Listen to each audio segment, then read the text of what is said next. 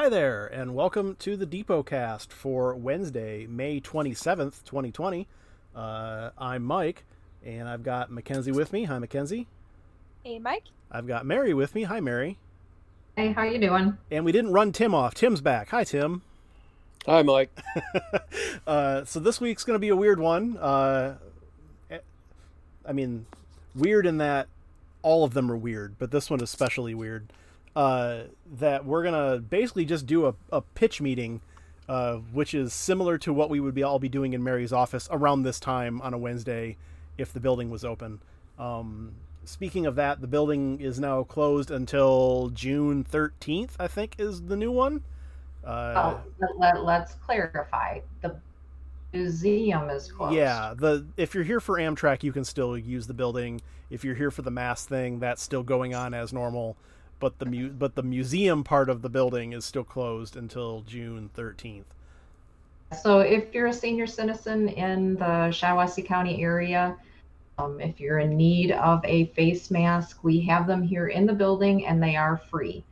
So we're, we're here Monday, Wednesday, and Friday, noon to 4 p.m. to pick up a mask if you want one. And if you're making masks and you're looking for somewhere to drop them off, bring them to us. Yes. Because we're helping get, get them out to people who need them.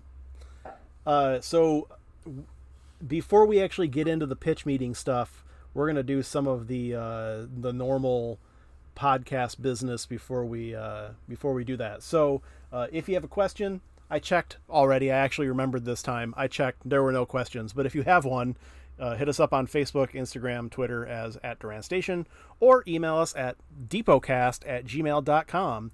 Um, Mary, do you have anything in particular you want to talk about uh, for like the nonprofit side? Yeah, um, just got off a Zoom meeting with uh, Shiawassee County nonprofits. There's a lot of conversations happening about the possibility of food shortages. We we're not seeing any kind of food shortages right now, and it's extremely important that consumers understand um, food shortages happen in our grocery stores because of uh, what's the word? Need words. Hoarding. Uh, not hoarding. The panic buying. They're you're thinking, oh my gosh, there isn't going to be any ramen noodles, so I need to buy five. I would call that hoarding, honestly, because I haven't been able to find ramen in almost twelve weeks now. It's encouraging, you know, we're encouraging everybody to not panic buy with that kind of stuff because this it's in the the supply chain. It's just not getting to the stores as fast as it had in the past because of all of the COVID restrictions happening. Um, so we were having a quite lengthy discussion talking about uh, food banks that are available to the community, um, what might happen with the Shiwas, the fair animals, um, making sure that the kids who have fair animals can sell them, and if somebody is wishing to donate them to Shiawassee County food banks, uh, they're they're more than uh, eager to take those kind of donations. So I guess what I want to relay is there's a lot of conversations happening to make sure that our citizens in Shiawassee County have resources available to them. Um, on one phone line that if somebody in Shiawassee County has a need, it is available uh, for them to call and say, hey, I'm looking for tomatoes or you know whatever the need happens to be so. Yeah. Um, i just want to encourage everybody that there's a lot of conversations going on and you we are not alone. We are in this together. Uh, so we have a uh, let's talk about the farmers market real fast since we have farmers market today.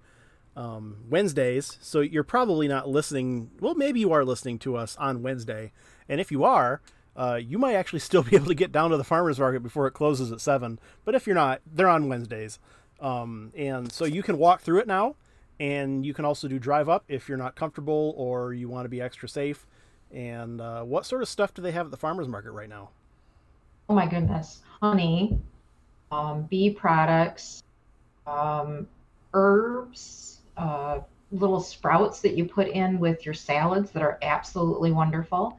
Fresh vegetables, of course. We have a, a at least two or three um, vendors who are offering fresh ve- vegetables. Asparagus is in season, as is rhubarb. Um, some really cool rhubarb recipes that are available out there. Um, apple pies. I bought the most wonderful apple pie last week. That that's going to be my go-to before seven o'clock tonight is to pick myself up an apple pie. We we got her going on on pies. We this Oh yeah. this this podcast is going to get a whole lot easier now. um, okay, cool. So uh, that's the farmers market, two to seven on Wednesdays down here in Durand. Um, if you're not in Durand, I guess you're missing out. Uh, but support your own local farmers market if you're listening somewhere else. Um, you know, uh, we actually do have people who listen not just in Michigan; they're listening all over the place, and um, a couple of people who even listen in Canada. So, good day. Uh, well, and you know, not only Durand's farmer farmers market that is Wednesday afternoon, but Owosso's farmers market that is on Saturday morning. Um, they have a huge selection of vegetable farmers as well and, and food vendors. So that's another good one to check out. Yeah, absolutely. Um, okay, so moving on, uh, Mackenzie, what's going on in the store today? Well, uh, we picked a gift shop item of the week, and it is our Durand Union Station Brown and Beige patch. This patch is five dollars, and you can get yours at durandstation.org. Um, they they're not the kind that are sticky, if I recall. Like, um, they're not iron-on patches. I think you if you want to attach them to a shirt, um, you're gonna have to sew them. Uh, we do have iron-on patches, but not uh, this one is not that. So be aware if you're buying that, you probably either need to have a sewing machine or know somebody who does. yeah. um, but they are cool, uh, and they use like an older logo that we discovered. Uh, we were talking to a vendor that we had used in the past, and they said, "Yeah, we have this old logo that you guys might care about." And so we went back. We like that old school stuff. Um, I, I think it I think it's a logo from at least the depot drawing is one of the really old ones, like from the beginning of the organization. I seem to recall. So it's it's pretty cool. Um, but yeah, that's what we're selling today. Uh, okay, so uh, here's the format for the next 35 minutes or so. We're gonna pitch ideas. Uh, Tim has some ideas that go outside the format that I want I want to do. So um, we're gonna start with Tim because he's got some exhibit type ideas to talk about. So Tim, we actually did like the morons we are, started actually pitching this idea before we started recording, which is typical that we just have a conversation that blends into it. So uh, you were talking about some museum type things to show off in the depot lobby, I think, right? Yeah, absolutely. Um, one thing that I have seen in other museums, and it, it really rung a bell with me. Uh, it, it was it was kind of a it, it's something that would lend itself well to say trivia or um, just just odd little things that aren't really you know museum stories but but say you had a picture of something unique and what am i and have it mounted for lack of a better word in a picture frame on a board and then you open the open the frame up and the the answer is text behind it. Uh, you know it, it's something that we could build one time and then the the content could be refreshed over and over.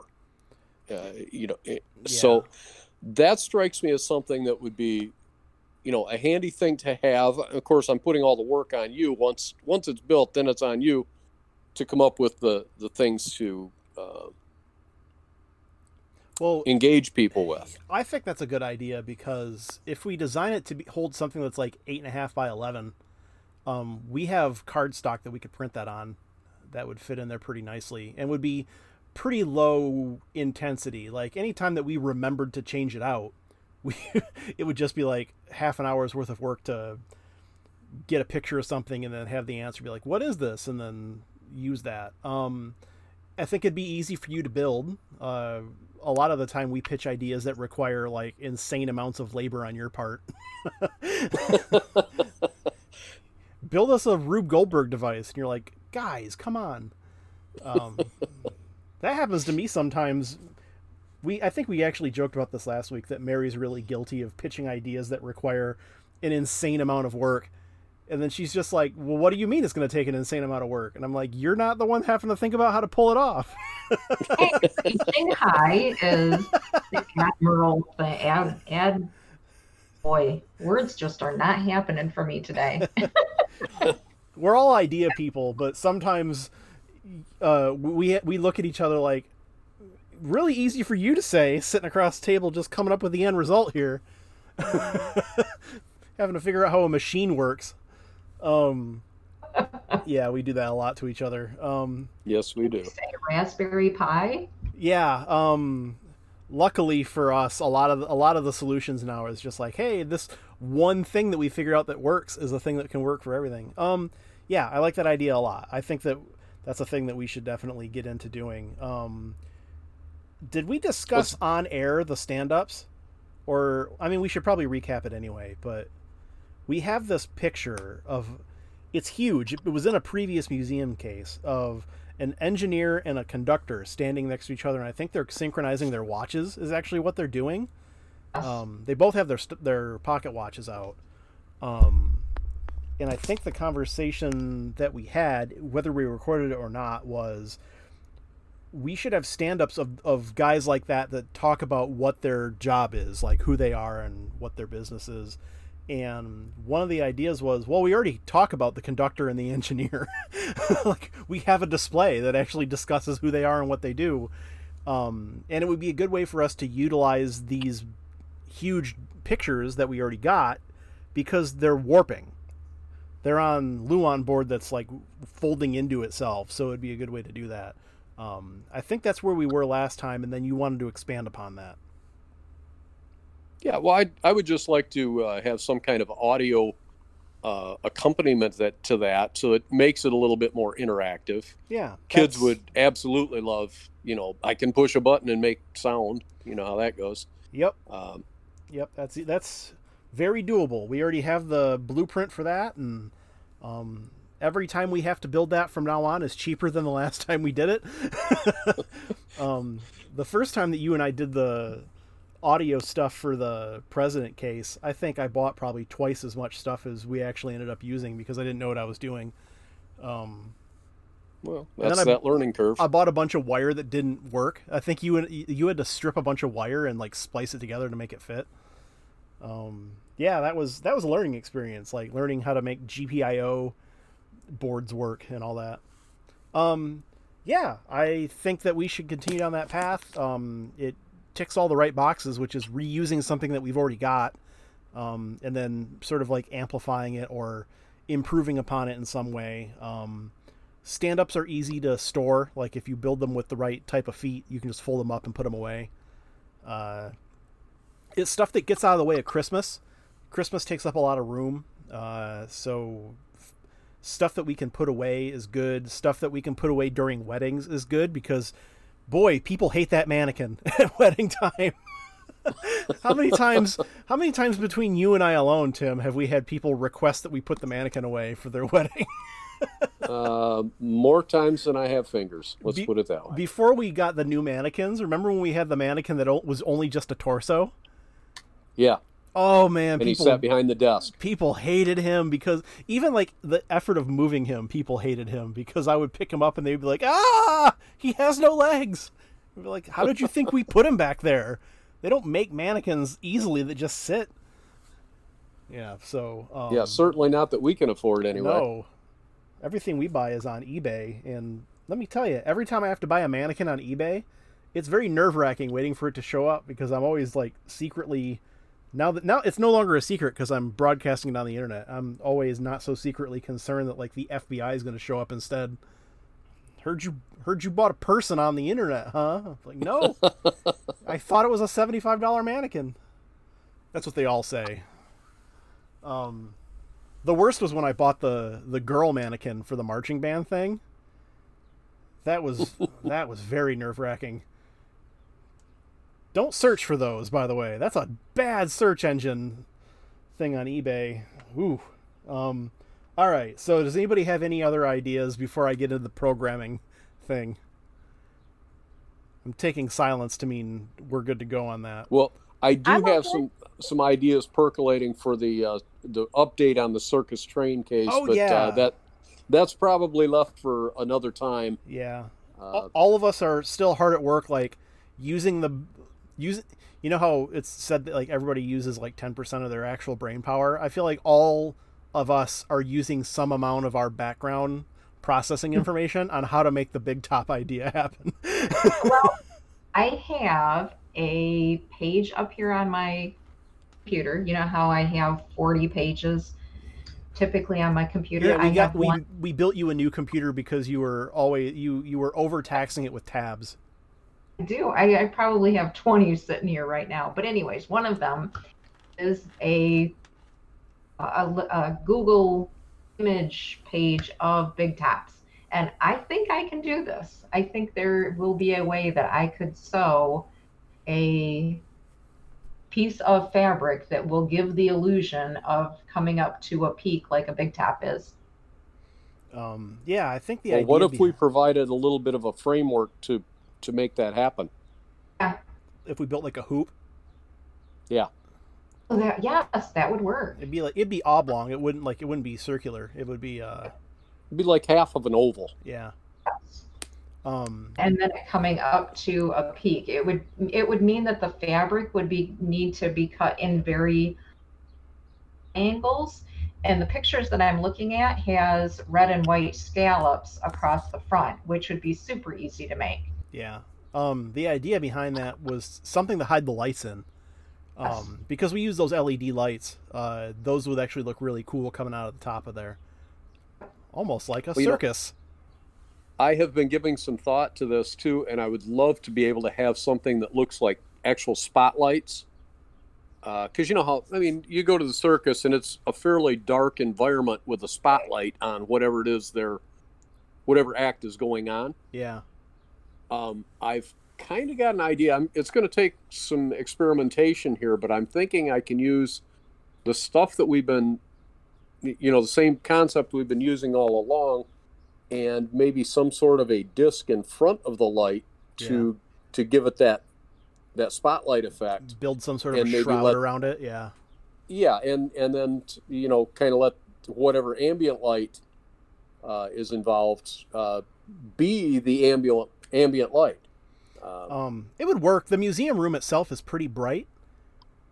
Um, and then having like basically what we're talking about is deliberately designing, like deliberately making a, li- a lighting decision as part of the display, as opposed to we just want good light coverage, which is normally how we deal with the LEDs. Um, it would actually be far more. It would actually be similar to what we did with the history of Michigan case, where the lighting was actually part of the show as opposed to this omnipresent thing. Um, yeah, I like that. We should come back to the idea later on. and, and maybe add a couple of uh, small um, animals, uh, you know, or something like that. You know, little models uh, to to that case to uh, you know Yeah. to, for the spotlight to be hit on. Yeah, um, and I because I don't want to completely redo Adeline's work because she that Oh, was the thing that she did for her master's degree and um, it's pretty good. I just want it to more match what our current style is because she built that before we developed a style. Uh, Right. So I, I, it's not a complete redo. It's sort of more of a like a retrofit. Just an update, yeah. Yeah. Um, okay, so uh, I bought a book. The book is called 101 Museum Programs Under $100 Proven Programs that Work on a Shoestring Budget by Lauren E. Hunley. Um, I have already set up some bookmarks. Uh, we're going to go in order. I'm going to have you pick a number uh, between 14 and 155. And I'm going to read that program, and we're going to see if this is something that we can do. uh, this is also my newest attempt to uh, get Mackenzie more engaged because she's very quiet and very respectful, which is always incredibly funny to me that she's managed to find the one place where everybody's lo- loud and she isn't. Um, Okay, so I'm gonna I'm gonna make Mackenzie go first. Mackenzie, pick a number between 15 or 14 and 155. 28. 28. Okay. And I'll read the subject out. Like, uh, okay, so this is uh, programming for children and families. Um, here is the here is the program: preschool story time. Uh, this was done by the History Colorado Center in Denver, uh, History Museum, which already off to a good start for us. Uh, in gallery partnership story time. Uh, preschool children and families are the target audience. Attendance of 25 to 50, uh, which probably works great in Denver. I'm guessing that we're we would be shooting a lot lower than that. Um, overview: Every month, staff open the museum early to host story times and galleries. Uh, we only have the one gallery. um, early open times allow young learners to explore these spaces with their caregivers without the regular museum crowd. All books come from the Denver Public Library and accompanied by staff made flannel boards to further connect the space with the story. Uh, budget fifteen dollars. Waiting for effect on that one. Fifteen sounds good.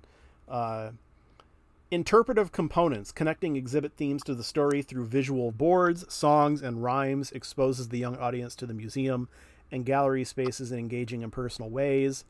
Um, staff requirements one to two hours.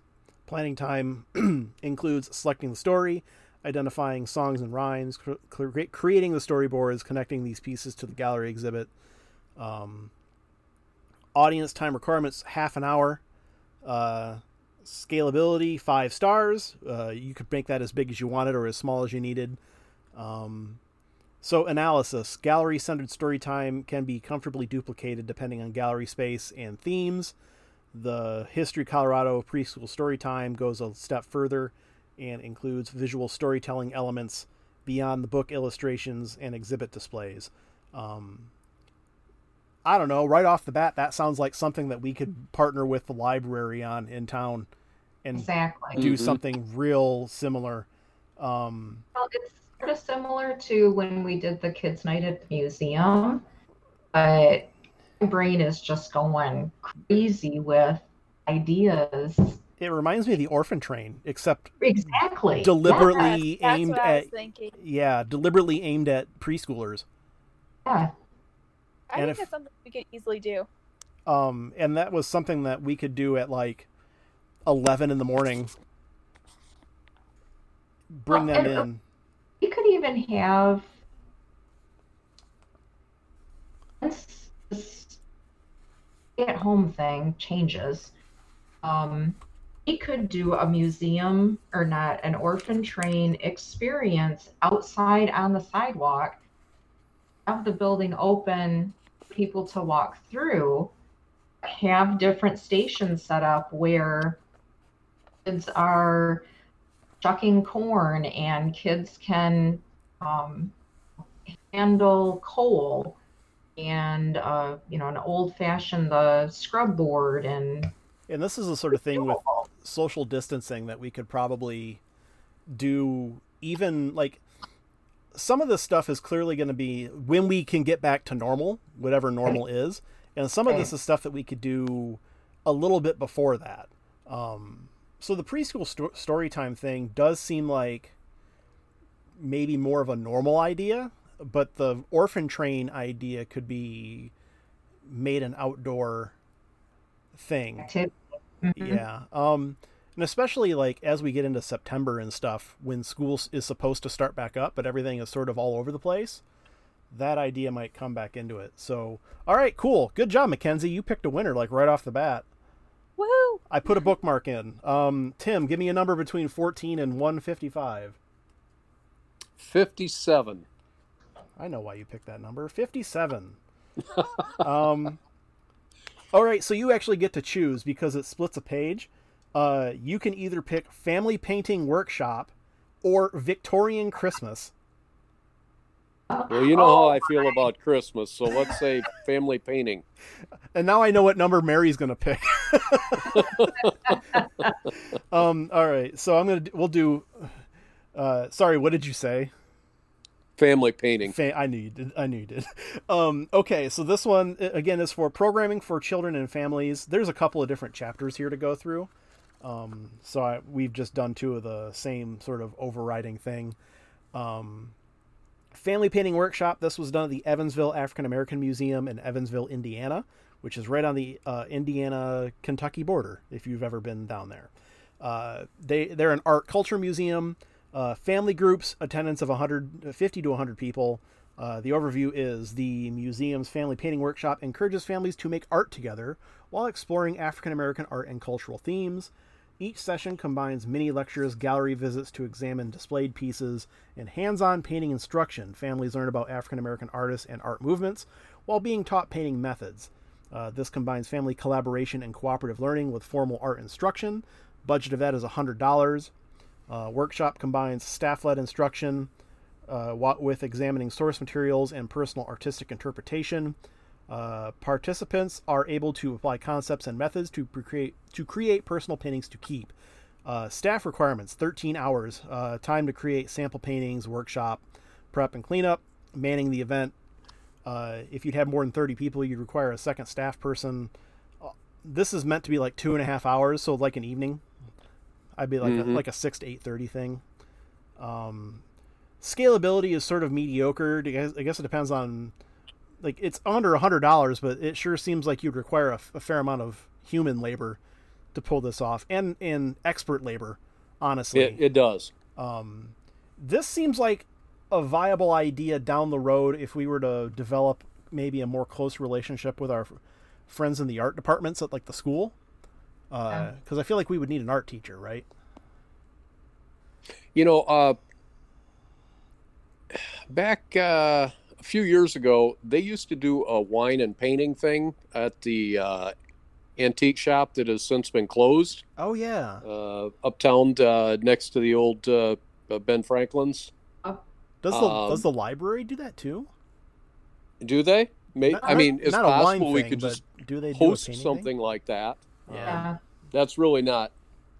Yeah. That's really not a museum thing, but uh, it it might be uh, something we could host to get more people in the building. Or we could talk to yeah, we could talk to Nancy Falarin at the library about that and see if that's something that you know how when we did the kids night they came over as like a co-sponsor. Maybe that's mm-hmm. maybe that's a way for us to return the favor and be a co-sponsor of their thing and uh, if they do a, a painting night or something it, we could we could provide like the railroad theme or something. That's not a bad idea. Um, I'm not going to put a bookmark in that though. no, because that seems like a pretty far off thing. Mary, do you want to hear about yeah, Victorian? ambitious. Do you want to hear about Victorian Christmas? Of course. Okay, this counts as your pick. So Mary also picked 57. Uh, this was done by the Moody Museum in Taylor, Texas. They're a historic site. Um, target audience: kindergarten through fourth grade. Attendance 25 to 50. Overview. Uh, every year in early December, the museum invites local students in kindergarten through fourth grade. Students are able to make Victorian themed ornaments. Families are encouraged to take tours of the historic house, and groups are able to take Christmas photos in front of the decorated tree. Oh my gosh, Mary. It sounds similar to what we do. This the event offers students and families a chance to explore the historic site, learn about Victorian Christmas traditions, and create original take-home crafts. Um, this like open that. house uh, budget hundred bucks. Uh, interpretive components. The open house event pr- uh, presents Victorian history in an age-appropriate, interactive, and relatable environment. Families are able to explore the site's history with the understanding of their own holiday traditions. Uh, staff requirements: four hours. Prep, setup, manning, and cleanup. Uh, this is meant to be an hour. While the event runs for under two, uh, two hours, most families are able to complete their activities in under an hour. So this is like the Christmas open house, except Victorian. For kids. We do this. except that ours is like clearly just like come and hang out and see the Christmas stuff. Um, we could put up eight foot tables in the ballroom and in the Amtrak lobby. Yep. Where the Victorian crafts could take place. A lot of times we have people that decorate, theme decorate their trees remember one be a couple of years ago was decorated specifically in a vintage German fashion. Yeah, the Frankenmuth tree. Yeah. I wonder whatever happened to that lady. I don't know. But um, yeah, doing a little bit of research on like Victorian Christmas ornaments would be a cool sort of this. That might even be the sort of thing that we can just incorporate into our existing open house. Well, no, I would want to do it separate. You want to do a mean, separate one? Open house is more family driven. You know, it's it's everybody driven. Yeah. We could specifically market it to or promote it to children, Yeah. age group children, where we're having crafts that are age related. Yeah. So like Victorian Christmas at Durand Union Station. Yes. Okay. Cool. See, we've got two ideas here. The and I, I thought the painting one was actually a really good idea. We're just not in a position to do anything with it yet. Um, okay, so I'm going to flip at random. I'm going to go further back than. I just saw one that says podcast. I'm not doing that one. That'll never work. what a, Oh my. what a what a stupid idea. Um Whoever came up with such an idea. What a what a maroon. All right.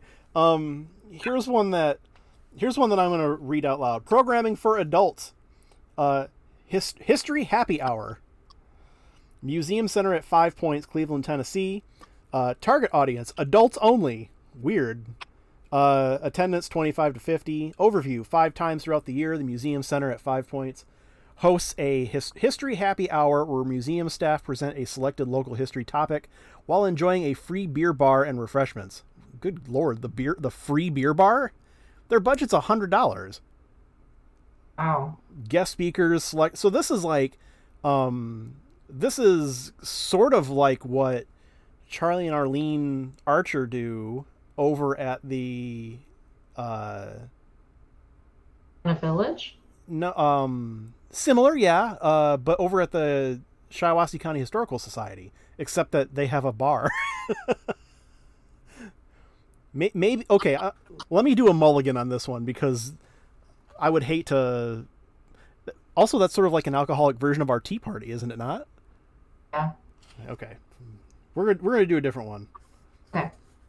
Uh, programming for multi generational audiences. Twilight tours. We were actually kind of talking about this beforehand, weren't we? Oh. Uh, the Conrad Caldwell House Museum in Louisville, Kentucky. It's a historic house, multi generational audience, uh, attendance 10 to 25 uh, people, not age. Overview Each month over the summer, the Conrad Caldwell House Museum offers two tours throughout the historic home during the evening and twilight hours, led by docents. The tours offer unique opportunities to see the site in lower lighting. The tours also offer audience members who work during the day a chance to still explore the site through a guided experience. Um, budget zero because you're just offering tours just open late. Uh, interpretive components. Uh, tours are regular site tours offered during the evening hours. Docents share information about the site and history. Uh, staff time two hours. It's basically just like show up. Um, their tours run over an hour. Our we try to get our tours done to about what like thirty five minutes. Yeah. That's around there. Um, and it can be scaled to whatever size group. We actually, like, if we did our bus tours and just let them pick whatever time, we could theoretically be doing this now. They just all happen to come in at like 11 in the morning. Right.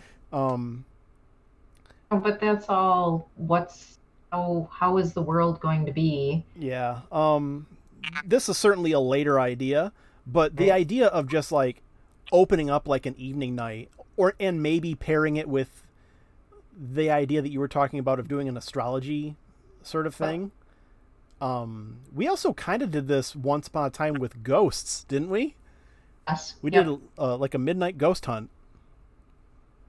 Mackenzie, did you know that we did that? I think I came across a DVD one time, but I have not yet watched it. The ghost hunt, yeah. Um, Yeah. they claim they found a ghost. I didn't know that. Of course, they claim they found a ghost. I guess I'm gonna be successful if they didn't. Yeah, what are they gonna do? Sell a DVD? It's like, nope, we didn't find anything in this hundred-year-old building. no, they. We I'm, should do that again. The- It is friendly ghosts. the hard part of that was um I don't know, like it it was fun for the people who did it. They had a great time. I think the hard part for us was finding the appropriate ghost hunters to do it.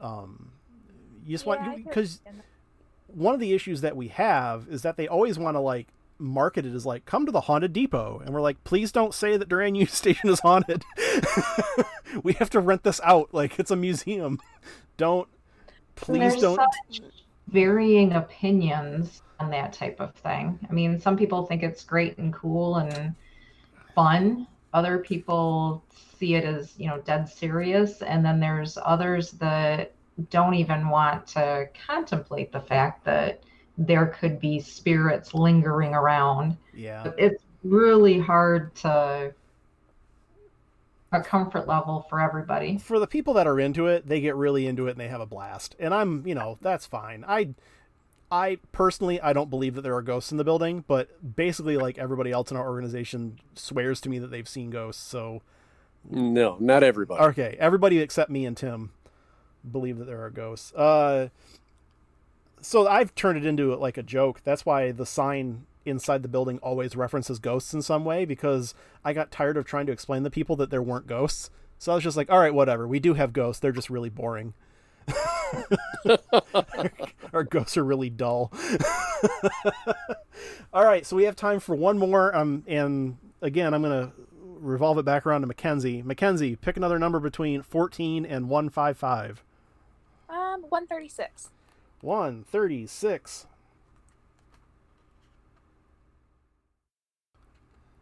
Okay, I'm going to read it. I don't think that we can do it, but that's that, that hasn't stopped us. It's for multi-generational audiences.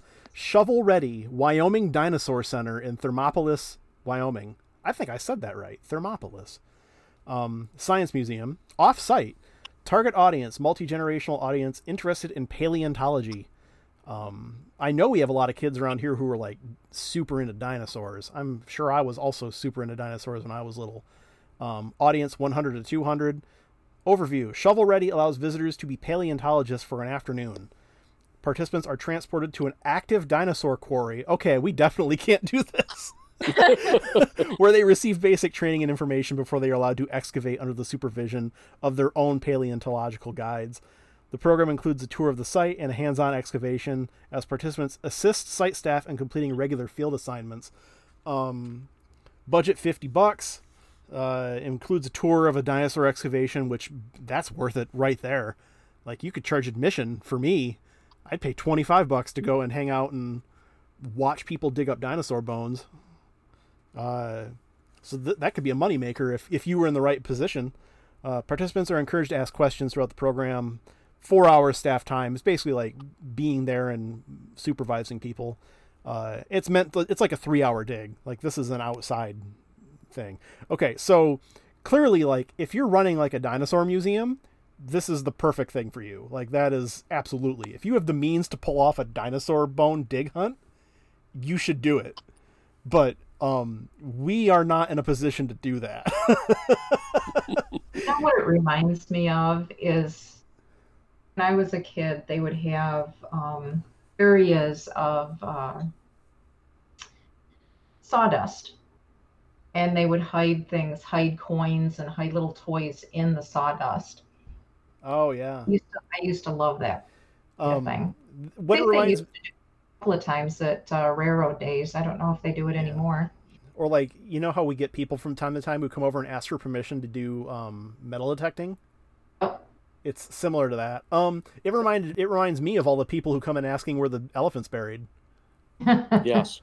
um okay so i rushed through that one because i knew we couldn't do it. Uh, i'm gonna give mackenzie i'm i'm rigging this to get mackenzie to talk more. Uh give me one more. Um, 72. 72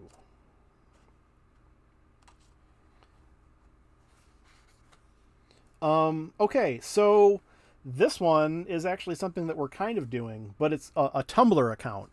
We don't have a tumblr and i don't know that a lot of people Oh. use tumblr anymore but um this is something that actually is viable. Okay so museum of latin american art long beach california.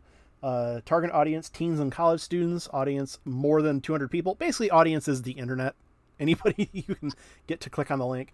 The Museum of Latin American Art's Tumblr account provides unique glimpses into the permanent collection while boosting exposure of emerging artists and discussing relevant program initiatives. These posts are immediately viewable to account subscribers and also searchable on the internet for the international public. Um, Tumblr's easy to use platform removes audience viewing barriers and allows subscribers to quickly comment and share each post. Um, budget zero dollars. Uh, they can cover a wide range of material, um, 20 minutes a week. Uh, audience time variable depending on how long they want to click on the link and look at it. It can be scaled basically as big as you want it to be, honestly. Um, so we kind of do that. I It- think that's like the Tumblr, like that um, idea would now be like a VSCO account. Or Instagram or What is VSCO? What'd you say? What is VSCO? I've never heard of that. It's like a, it's almost like a Tumblr account, kind of, but you can post pictures and everything. It's uh, like a photography social media. No kidding. Brand new social media that I've never heard of. Yeah, it's VSCO. Yeah, they bought up uh, Rylo, who made like uh, body cameras recently. Uh, shout out to my friend Matt, who was bought out as part of them. uh, yeah, uh, we I feel like the genesis of that idea is already existent with us because we do like on occasion we haven't done it in a while, but like Throwback Thursday. Yeah, we were when we were in the museum and everything before this whole thing happened. We were pretty active on our Instagram. Um, and like grabbing like this week in railroad or this month in railroad history or this week or stuff from the Durand Express. Like we were, that was actually a lot of fun to dig through those newspapers and find like we'd always get sidetracked. Mackenzie and I are like the kings of looking for information in a newspaper and then never finding it and finding ten other things that don't matter. Yes, yeah. Ending up in a totally different newspaper. Usually it's like uh, panicking about horrible ads that were out in the fifties. there were some pretty bad ads out back then. how would, how dare you talk to people that way in the 1950s? What are you doing? Um, yeah, so that's a good idea. Um, okay, so uh, I I thought this episode was a lot of fun. I feel like we should do this again, not necessarily like next week, but like down the road. Uh, we can always dive into this book and find more examples that are really good, um, some examples that are really bad, but the ideas that we stuck with that worked off worked right away. Preschool story time. Uh, the Victorian Christmas and the Twilight tours were all three that we we stopped on that seemed to work out pretty well, and those are worth looking into uh, further. So uh, that has been the Depotcast for Wednesday, May 27th. I forgot what day it was again. I I said it at the beginning of the of the show and then forgot in the process. In the, in the the next 45 minutes I forgot what day it was again. Um yeah, every day. Every day is like always Groundhog Day. Wednesday. Every day is Sunday. They're all just the same. I, Oh, I miss work. I want to. I want to be back in the museum, if only so I know what day it is again. um, but yeah, so that was that was this week's show. Um, hopefully you liked it. Hopefully you thought it was interesting and maybe got a little bit of an insight as to how we work. Uh, because this is kind of how we actually talk to each other at work. We're goofy and pitch ideas out there and just see what happens and uh, as as you heard, sometimes we come across an idea that totally won't work, and there's no sense in being upset about it. All you do is laugh, and if you laugh a lot at work, then you have fun at work, and if you have fun at work, it's not a job, right? that's true. I was gonna say Yes. that was that was a long silence. like oh, well, considering I'm a volunteer, you yeah. know, Volunteer plus because you're on the board and the head of a committee. yeah, but I'm not getting paid. Is my point. God bless you. All right, so That's all right. It keeps me out of trouble. Yeah, as well. I mean, like trouble within reason. There's there's an acceptable band of trouble that we're allowed to be in. Uh, Right. We haven't been in serious trouble in a long time. We're doing all right. So, okay, that was the podcast. Uh, thanks, Mackenzie. Thanks for having me. Thanks, Mary. Welcome. Thanks, Tim. Looking Tim. forward to next week. Thanks for indulging my uh, goofy ideas. Oh, we like that's how that's how we make, get anything done. All of our goofy ideas turn into something, either a joke or an actual product that we hand out to people. So, uh, again, we'll see you next time. Goodbye.